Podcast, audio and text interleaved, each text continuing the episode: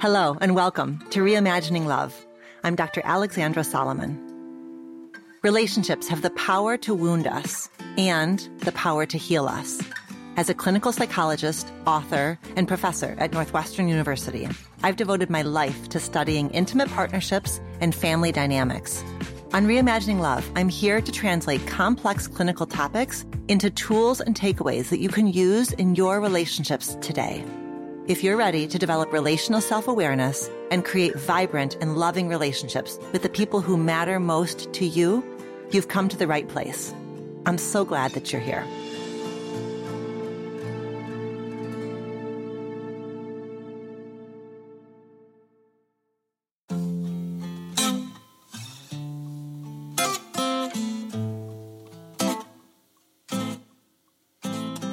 Welcome to another one of our solo deep dive episodes. An episode where it's just me, just you, and we're working on expanding your relational self awareness by exploring an important relationship topic. And we've got a juicy one today. Have you ever had this thought? I love my partner, but I don't know if I'm in love with them. It certainly is a statement that I've heard lots of times over the years. I've heard clients or students describing their relationship in this way. I've certainly heard it on reality TV shows, in movies. Early in my career, when I would hear the statement, I would just sort of like nod my head and I would sort of imagine that I knew what the statement meant. Perhaps you've also kind of nodded along when you've heard somebody say it. But I want to challenge us a little bit. Love is complicated. Like really complicated. And what I know for sure is that a statement like, I love them, but I'm not in love with them, needs to be teased apart. It's a declaration that's masquerading as if it's an explanation. It sounds like you've just said something decisive and clear, but you actually haven't really told us much of anything. It's a sentence or a statement that needs unpacking. And if you've been listening to the show or following my work for a hot minute, you know that I love unpacking. So that's what we're going to do in this episode. Here's our plan. First, I'm going to make some recommendations about how to listen to this episode, especially if someone has just said this to you, especially if you are currently sitting with this thought, and or especially if you've just recently said this to your partner. Then I'm going to talk about some of how our romanticized mythology creates the conditions for this thought. I love them, but I'm not in love with them to be a really scary thought and how the science of love can help us better understand what's going on with this thought. Then I'm going to talk about some of the deeper vulnerabilities that this thought might actually be revealing to us. And then I'm going to make some recommendations about what you can do about this thought. So, okay. If somebody has just said this to you, I want to start with this really important qualifier. If you're listening and you've been on the receiving end of this comment, I first just want to extend a ton of empathy and compassion because I can imagine this being a painful thing to hear. I can imagine it stirring all kinds of tender emotions inside of you sadness, disappointment, fear, confusion, anger, perhaps. So if you're in this situation right now, especially, I just want to invite and challenge you to listen to this episode carefully. I want to invite you to resist the urge to kick into like over functioning mode, to kick into action mode. You're going to hear me explore some layers. And I'm frankly feeling a little bit worried that you will hear all of this and have an urge to approach your partner and say, aha, you know that thing you said to me? I now understand what you're saying. And if you can just do this, this, and this, you're going to feel better about our relationship. And if you can just look at that statement from another angle, what you're going to see is that you're being short sighted. I'm worried about that risk for you as you listen. And I want to remind you you can only ever control your side of the street, right? So if you're with a partner who's telling you that they love you, but they're not in love with you, you certainly could ask them to listen to the episode. Absolutely. I just want you to be careful to not work harder than they are working. So if you are listening and this statement, I love them, but I am not in love with them, if that feels like your deep truth at this moment, I want to ask you also to listen carefully. I do not want to deny or invalidate any aspect of your experience. Relationships, at least in the context that we discuss them here on Reimagining Love, are free will arrangements, right? So perhaps you are ending a relationship right now, and this is your narrative of the ending, right? I love them, but I am not in love with them. That's fine. In fact, you may already be noticing some defensiveness rising in you, right? Like, why is Alexandra making this so complicated? Well, it does not have to be complicated for you. I am not in the business of deciding for people whether their relationship should continue or whether it should end. I am in the business of providing information and tools and strategies and insights and perspectives that can help people make choices that feel aware and aligned. So I'm going to offer some ways of framing this common and troubling relational knot but you may very well end this episode exactly where you started it. And perhaps all this episode is going to do is help you feel more clear on what needs to happen next. And that will be a victory.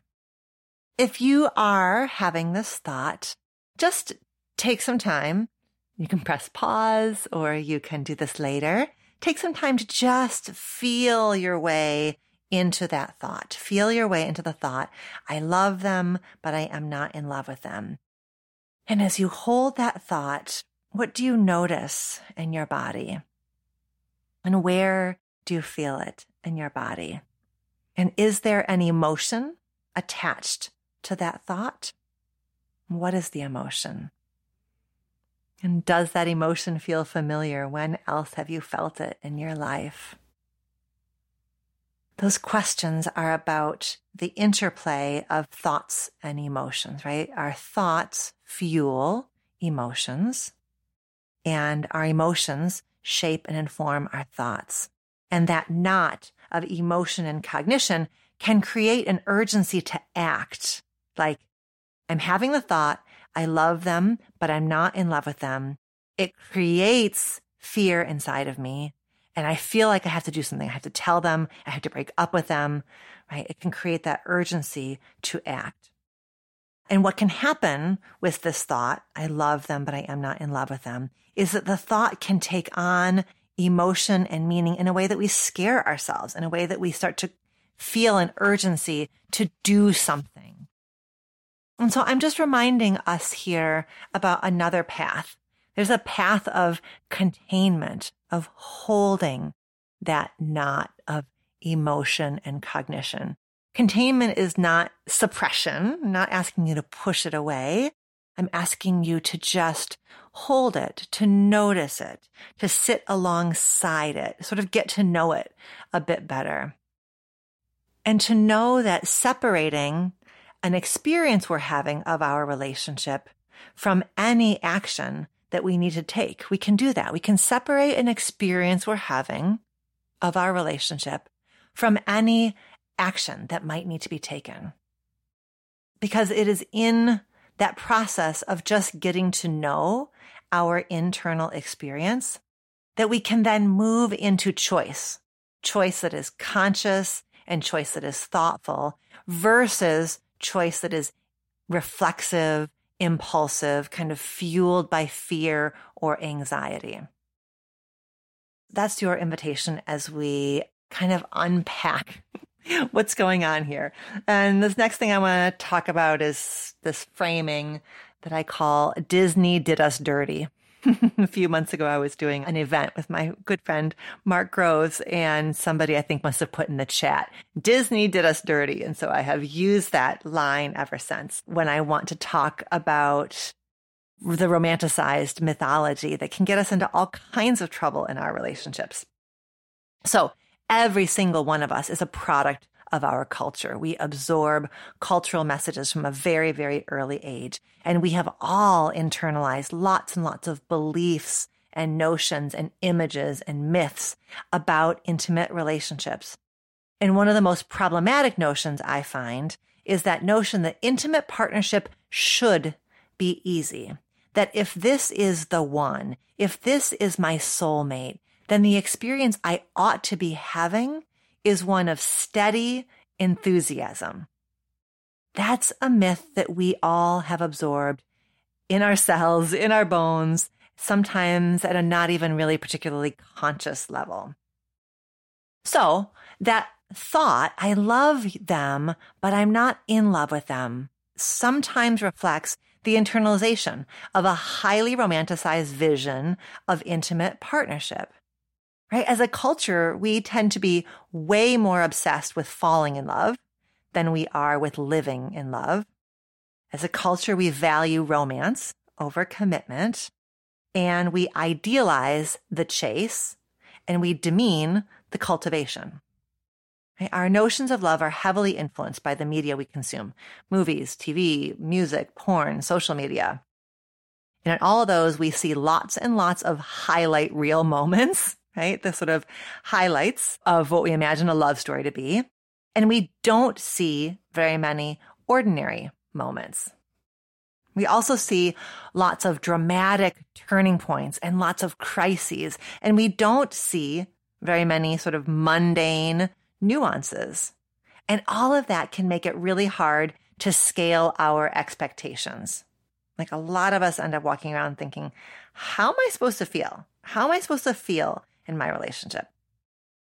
What we know for sure is that love is an alive thing. It changes over time, and that is normal, common, and expected. Dr. Helen Fisher has a wonderful TED talk in which she talks us through the neurophysiology of love. And we have linked Dr. Fisher's TED talk in the show notes. She explains that love is initially often marked by lust and sexual desire, and it's fueled early on by estrogen and testosterone. As love develops, there can be a stage of attraction, and that stage tends to be fueled by dopamine and norepinephrine. And as a relationship deepens and becomes established and committed, partners become attached to each other. And the neurochemistry here starts to tilt towards oxytocin and vasopressin. That neurophysiological shift that I just walked us through highlights and shows us that there is an x axis of time in a love story. And as time passes, love changes. And it changes literally in terms of the chemistry that is evoked when we think about our partner, when we're with our partner, when we make love with our partner, that changes over time. And in some ways, that's wonderful because we want and we need to feel trust. And trust takes time to build, right? And trust is that kind of attachment, oxytocin, like that deep exhale in order to get the thing we want, which is that sense of trust and safety, in building that trust, some of the chemistry needs to shift. We need to shift away from some of that high dopamine rush kind of feeling. You know, it's neither good nor bad, right nor wrong, but we do need to hold on to this both and, right? There's a loss and there's a benefit. So perhaps we lose some of that early chemistry, but we also gain a sense of trust, reliability, commitment, ease, that exhale. When we first started teaching the Marriage 101 class two decades ago, it used to be a team taught class. There was a uh, maybe four or five faculty, and we would rotate. Each of us would, you know, we would take a week and lecture, and the next one would lecture the next week. But we would all show up on the first day of class in order to introduce ourselves and to talk our students through the curriculum. At the end of that first lecture, we had students take out a piece of paper back in the days when students had notebooks. And we would ask students to write down a question that they had about marriage. And then we would collect all these bits of paper and we would answer them as a group. It was really fun. And every year we would get lots of versions of this question. When does the sex go bad in a marriage? how long does it take for marriage to get boring? That question would come up all the time. It's like our students had this intuitive awareness that love changes, but they were at risk, like all of us are at risk, of conflating change with erosion, right? That a change means it's getting worse. So saying I'm in love with you and saying I love you, those are different feelings. They're capturing different experiences. It's normal and common and expected for some shift to happen. It's also normal, common, and expected to have feelings about the fact that love changes over time. However, I posit to you that there's a world of difference between grieving that some of the novelty is wearing off and deciding that this means something is wrong with us, wrong with our partner, or wrong with our relationship. We do need to grieve that some of the novelty does wear off, to mourn the dissipation of what some people call NRE, new relationship energy.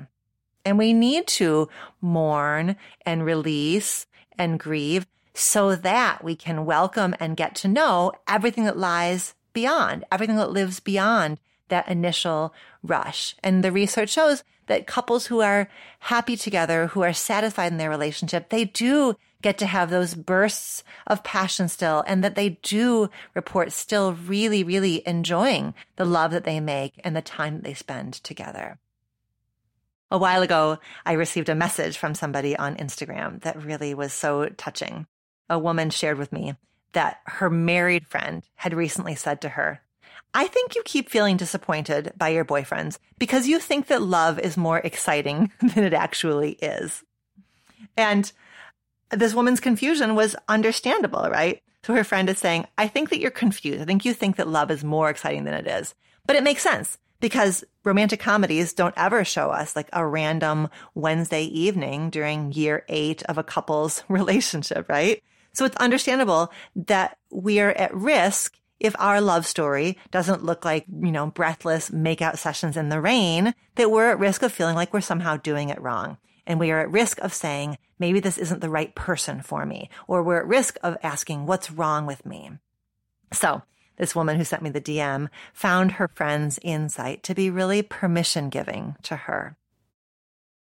So wrapping this part up, you know, to some extent, we've all internalized a myth that love should be a constant state of delight that our thoughts should be, I want to make love to you all the time. I want to be near you all the time. I never have attraction to anyone else. I never think about my former partner. I never wonder what my life would be like if I hadn't committed myself to you.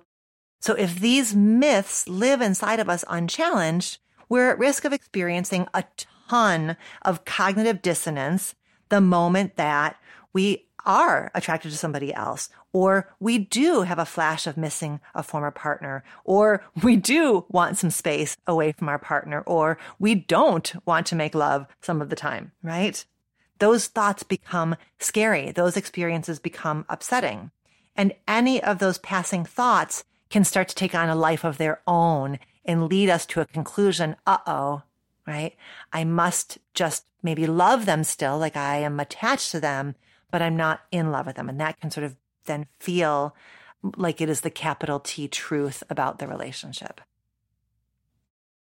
If we're saying that the neurophysiology of love changes, this also means that sexual desire changes over time. And I think that is sometimes what people are saying when they say, I love them, but I'm not in love with them. They're saying something has changed inside of me around my erotic attraction to my partner, around how I experience desire with my partner. And what I want to just talk you through is that researchers have identified that there are two types of erotic desire, of sexual desire. There's spontaneous desire and there's responsive desire. Spontaneous desire sounds like this. Huh, sex would be awesome right now. Responsive desire sounds like this. Mm, I was not thinking about wanting to have sex, but because you do, and because I can't think of a really great reason not to, sure, I am willing. Or responsive desire sounds like this. Well, I wasn't thinking about wanting sex, but now that we've had some time together, I definitely could have sex. Right? So responsive desire is context dependent. It's sort of activated or triggered by something in the context, something between you and your partner, something that shifts inside of you rather than just sort of a spontaneous thought. And research has found that early on in a relationship, there tends to be a preponderance of spontaneous desire. And research has found that over time, there tends to be a shift for one or both partners towards more responsive desire. It is not the case that one type of desire is better than another type of desire. What matters is that partners understand how desire tends to operate for themselves and how desire tends to operate for their partner. And it also means that in relationships where one or both partners does tend to experience more of a responsive desire, it means that desire needs to be cultivated, that couples need to develop and commit to erotic practices so that the partner or partners with more responsive desire has opportunities to have their desire sparked. I talk about this a lot more in my second book, Taking Sexy Back. But I wanted to talk about it in this episode because I know that it can feel upsetting or confusing when you start to feel the nature of your desire shifting inside of you and or when you observe the nature of your partner's desire shifting inside of them. What's so cool and so beautiful is that love is an infinitely renewable resource and that couples who commit to cultivating desire deserve to feel proud of themselves and proud of each other, that they prize the relationship and value and nurture intimacy rather than somehow feeling broken or inadequate because they need to invest time and attention to their sexual connection.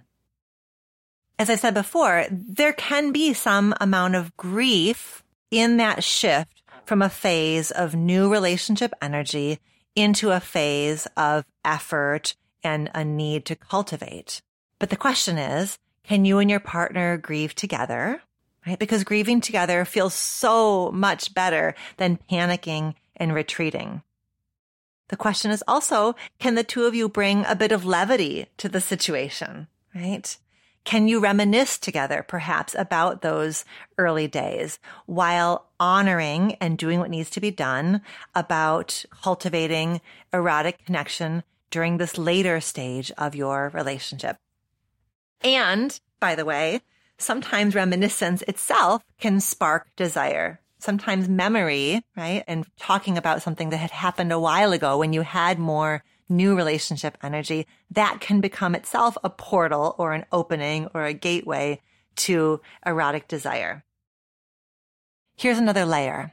Perhaps you're thinking, I love them, but I'm not in love with them because you're imagining that there is some way that you should feel that is different than how you do feel. Okay. So earlier I had outlined some of the like neurophysiology of love, and I did that to validate that love changes over time.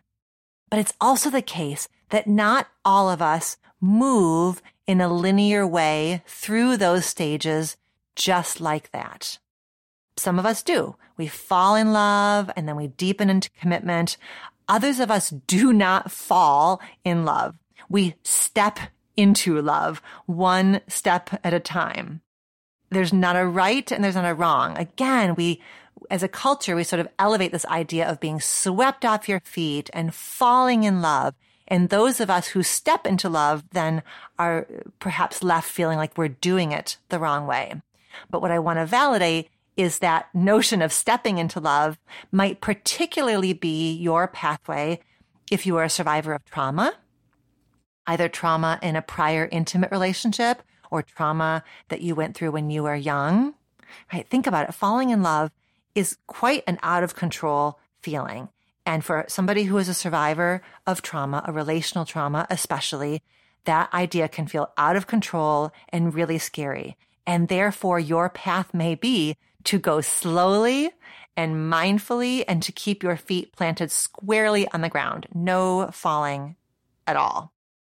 And if that's the case, you might not experience that I'm in love with you feeling. And I want to give permission for that to be really, really, really okay. Perhaps you let yourself feel sad about that, but I want to ask you to not let yourself feel ashamed about that. Right? There aren't better and worse pathways here. There are just our pathways and our pathways are going to be informed and shaped by experiences that we have gone through up until this moment, this relationship with this person. And you get to assess the quality of the relationship that you're in based on how it feels to you. So you get to ask questions like this. To what degree do I feel seen, heard, valued, cared for in this relationship? To what degree do I feel able to support my partner's hopes and dreams? To what degree am I able to be tender with my partner's growing edges? To what degree do we speak with concern and gentleness with each other? To what degree is our erotic connection a place of safety, play, pleasure, connection, enjoyment? To what degree are we aligned on a vision of where we're heading as individuals and as a couple? The answers to these questions are found internally and in the space between you and your partner. The answers to these questions are not found in some objective sense of what, quote, in love feels like or is supposed to feel like. There is not an exact right recipe of lust, passion, care, commitment, etc. You don't need to hold yourself or your relationship up to some externally defined standard. It's about how you get to feel with your partner. It's about how your partner gets to feel with you. And it's about what the two of you get to create together. Okay, let's move on to what else this statement, uh, I love them, but I'm not in love with them, might be showing or highlighting. So there is no exact recipe that distinguishes I love you from I'm in love with you, right? That also means that when I say I love you to you, and when you say I love you to me, neither one of us is ever going to truly know how similar those experiences are, right? We're saying the same words to each other, but we will never actually know the interior felt experience that each of us is reflecting in those words, right? When I say I love you to you, you actually cannot fully understand what I'm saying because you can't experience how I feel about you in this moment in time through my perspective. You can't. You are not inside of me. You are not me. The best that you can do is an approximation. Thanks to the power of empathy, when I say I love you to you, there's a network of mirror neurons that gets activated inside of you, right? Your right hemisphere inside of your brain is going to light up and you're going to feel like an intuitive, empathic sense of my love. That's what you're going to feel inside of you. And you're also going to have the experience of like sort of this network of associations that you have around love. All of that's going to light up inside of you when I say I love you. And you are also going to have an approximation that is like how you feel about me. When I say I love you to you, you can rest in that sense of, yeah, I know how I feel about her. And so that must be what she's sort of saying to me. but we're not ever going to have like a pie chart or a diagram or a computer printout that we can put side by side to compare and contrast my felt sense of I love you and your felt sense of I love you, right? We don't, there's no lab work. There's no blood draw we can do to analyze the exact, you know, blend that makes up my love for you and your love for me. We're not ever going to get that analysis. That is one of the mysteries of love, right? We have to persist anyways inside of the space of ultimately not ever knowing. We have to sit with the mystery, be humbled by the mystery and line up, right? I line up your words, your actions, how I feel in your presence. So that thought, I love them, but I'm not in love with them. It might reflect a fear that they are more into you than you are into them, right? When you're saying, I love them, but I'm not in love with them, it may be the case that what you're saying is, uh oh, it sure seems like they like me more than I like them. It sure seems like they're more enthusiastic about me than I am about them. And listen, some amount of enthusiasm discrepancy in a relationship is expected and understandable. And when we have these glimpses of awareness that there is an enthusiasm discrepancy, it can feel really, really tender. Feeling like you like someone more than they like you can spike deep feelings of vulnerability and fear. And feeling like somebody likes you more than you like them can spike feelings of guilt and feelings of confusion. I say all of this to ask you to hold on to nuance and complexity here. That we're not ever going to have a printout that shows exactly how we each are feeling towards each other. And that how emotions are expressed, how the I love you is said, how the I love you is shown, it's idiosyncratic, right? Emotion expression is idiosyncratic and it's deeply culturally bound. So there's lots and lots that we can learn about ourselves when we tolerate those feelings. Oof. It feels like there's maybe some discrepancy here. We, I'm noticing it, right? Just tolerating the feelings and noticing them instead of acting on them gives us a chance to practice patience, to practice curiosity, to practice persistence in the presence of love's more existential questions. And this is certainly one of love's more existential questions. Okay. Moving us towards the finish line here, let's talk about what the heck to do with the thought. I love them, but I'm not in love with them. And I'm going to start by making a strong suggestion of what not to do.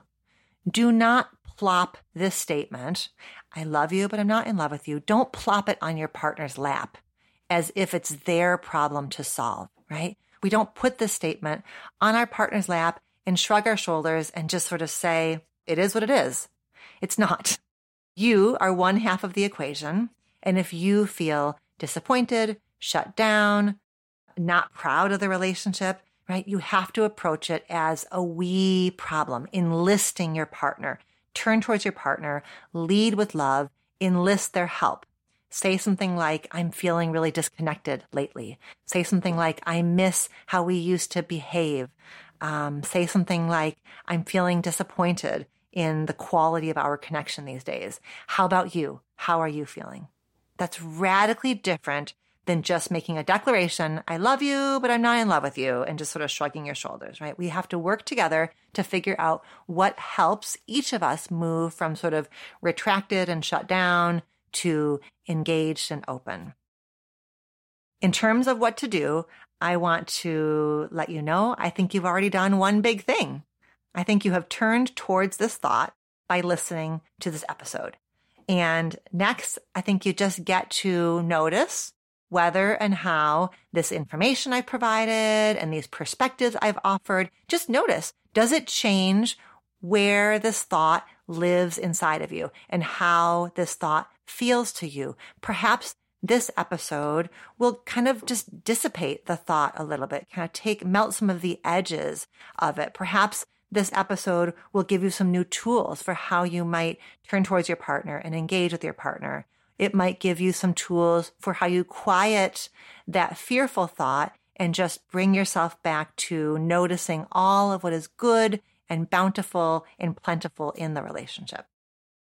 Okay, something else that you can do is you can ask yourself a constraint question. We've talked about constraint questions before on Reimagining Love, and you know that I love a good constraint question.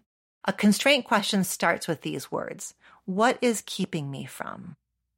So here, the constraint question is, what is keeping me from feeling more enthusiastic about and engaged in this relationship? So you can ask that question of yourself. You can sit with that question. What keeps me from feeling more enthusiastic about and engaged in this relationship? Maybe it's you need to ask something from your partner. I would love for you to come up with a date night plan. Or when we make love, I would love to spend more time kissing, right? Maybe there's an ask that perhaps you are struggling with enthusiasm because there's an unmet need that you're sitting on that you haven't brought to your partner. Okay. Perhaps right now you simply cannot bring the same enthusiasm to the relationship that you have been able to bring at other times. Not because of something that's between the two of you, but because you're struggling with an illness, because you have a new baby, because you're overwhelmed with work, because you are struggling with this chapter of this seemingly never ending pandemic. So there are things that, even though I've been saying that love is an infinitely renewable resource, energy is not. Energy is not infinite. We have limited amounts of energy, and a new baby or an illness or a pandemic can limit our energy and can limit the amount of enthusiasm we're able to bring to our partner. So, can you cut yourself some slack? And can you share this truth with your partner? It might feel really validating to them for you just to own that you are struggling a bit right now with bringing a lot of juicy, yummy, warm, positive, enthusiastic energy. That's okay. Right? Love is not a steady state of enthusiasm. We've already said that. Next thing you can do, you can explore your motivation. So Dr. Bill Doherty has created a treatment model called discernment therapy. And discernment therapy is for couples who are not sure if they're going to stay in their relationship or break up. So usually couples therapy begins with this presupposition that we are working on the relationship. But what Bill Doherty noticed is that if a couples therapist does not have two customers, like two people who are ready to work on the relationship, the therapy is going to be rudderless. It's going to be directionless. And what's going to happen is the, what he calls the leaning in partner, the partner who really is clear they want the relationship.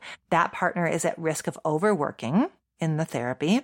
And the leaning out partner, the partner who's having doubts about the relationship, is at risk of feeling in a couples therapy, like the depth of their concerns about the viability of the relationship are not being validated. So, therefore, in discernment counseling, one of the central questions that the discernment counselor asks the couple, especially the couple who is struggling with motivation, struggling with enthusiasm, struggling with hope, is they ask that partner, do you want to want to heal the relationship? Do you want to want to turn towards your partner once again? So I am asking you in this episode to ask yourself that question. That's something that you can do. If you're struggling with that thought, I love them, but I'm not in love with them, you can explore your motivation. Do you want to want to heal the relationship? Do you want to want to feel enthusiastic again? And it may be that the answer to that question is no. You may be, it may be that you are shut down beyond repair, right? I am not for a moment going to invalidate that relationships end. Relationships sometimes need to end. There are lots and lots of reasons, but I am maybe inviting you to be, to take it to another layer and know that the thought you're having, I love them, but I am not in love with them, may have an additional component, right? Which is, I love them, but I'm not in love with them. And I just don't have it in me to try, or I just don't have it in me to keep on trying. Right? So get clear on that. And then the last thing I would say in terms of what you can do is you can get help. You can get support. Perhaps what this episode does is it just kind of gives you the oomph you need to start some individual therapy or to start some couples therapy. But I will say I want you to be in a relationship with a therapist who can sit with you in complexity rather than making a sweeping statement like, uh oh, I love them, but I'm not in love with them. Well, that's a red flag. You gotta go. Relationship's over, right? I want you to be with a therapist, whether it's an individual therapist or a couples therapist who can just slow you down, tease it apart, peel back the layers, just like we have done in this conversation. Okay. So, wrap ups, conclusions, takeaways. a relationship is not going to be sustainable if two people are just waiting around for a particular way that they want to feel. Love is a verb, it's an active process. The statement, I love them, but I'm not in love with them, needs to be unpacked and investigated. It's common, but it's not precise and it carries a lot beneath it. If you've been on the receiving end of this statement, it can be very painful to hear. If you're having this statement, reflect on your expectations for romantic relationships, where they come from. Reflect on the science about the ebbs and flows of love, of sexual desire, of general enthusiasm in a long-term relationship, and reflect on your own relationship history and or history of trauma. Express your wants and needs to your partner. Find out their wants and needs. Perhaps do a little grieving together about how love changes over time. And remember that sometimes the thought or statement signals that one person is no longer willing or committed. And know that if this relationship is no longer serving the two of you and you've tried to work on issues, you know, it may be that it's a sign that this relationship has run its course. So I want to end by coming back to those questions that I posed earlier and reminding you that you get to assess the quality of your relationship based on how it feels to you and how it feels to your partner. To what degree do I feel seen, heard, valued, and cared for? To what degree am I able to support my partner's hopes and dreams? To what degree am I able to be tender with my partner's growing edges? To what degree do we speak with concern and gentleness to each other? To what degree is our erotic connection a place of safety and play and pleasure, connection, enjoyment? And to what degree are we aligned on a vision of where we're heading as individuals and as a couple? Thank you so much for being with me today. And I look forward to your feedback on this episode. And I look forward to connecting with you next time on Reimagining Love. Do you have a relationship question that you want answered on the show? Visit reimagininglove.com to send in a written or audio question.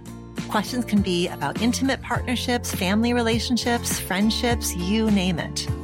If you're looking for more love and relationship content, you can find me on Instagram at dr.alexandra.solomon or visit my website, dralexandrasolomon.com, where you'll find my blog as well as the Intimate Relationships 101 e-course based off of the popular class I teach at Northwestern University. Thank you for listening and see you next week here on Reimagining Love.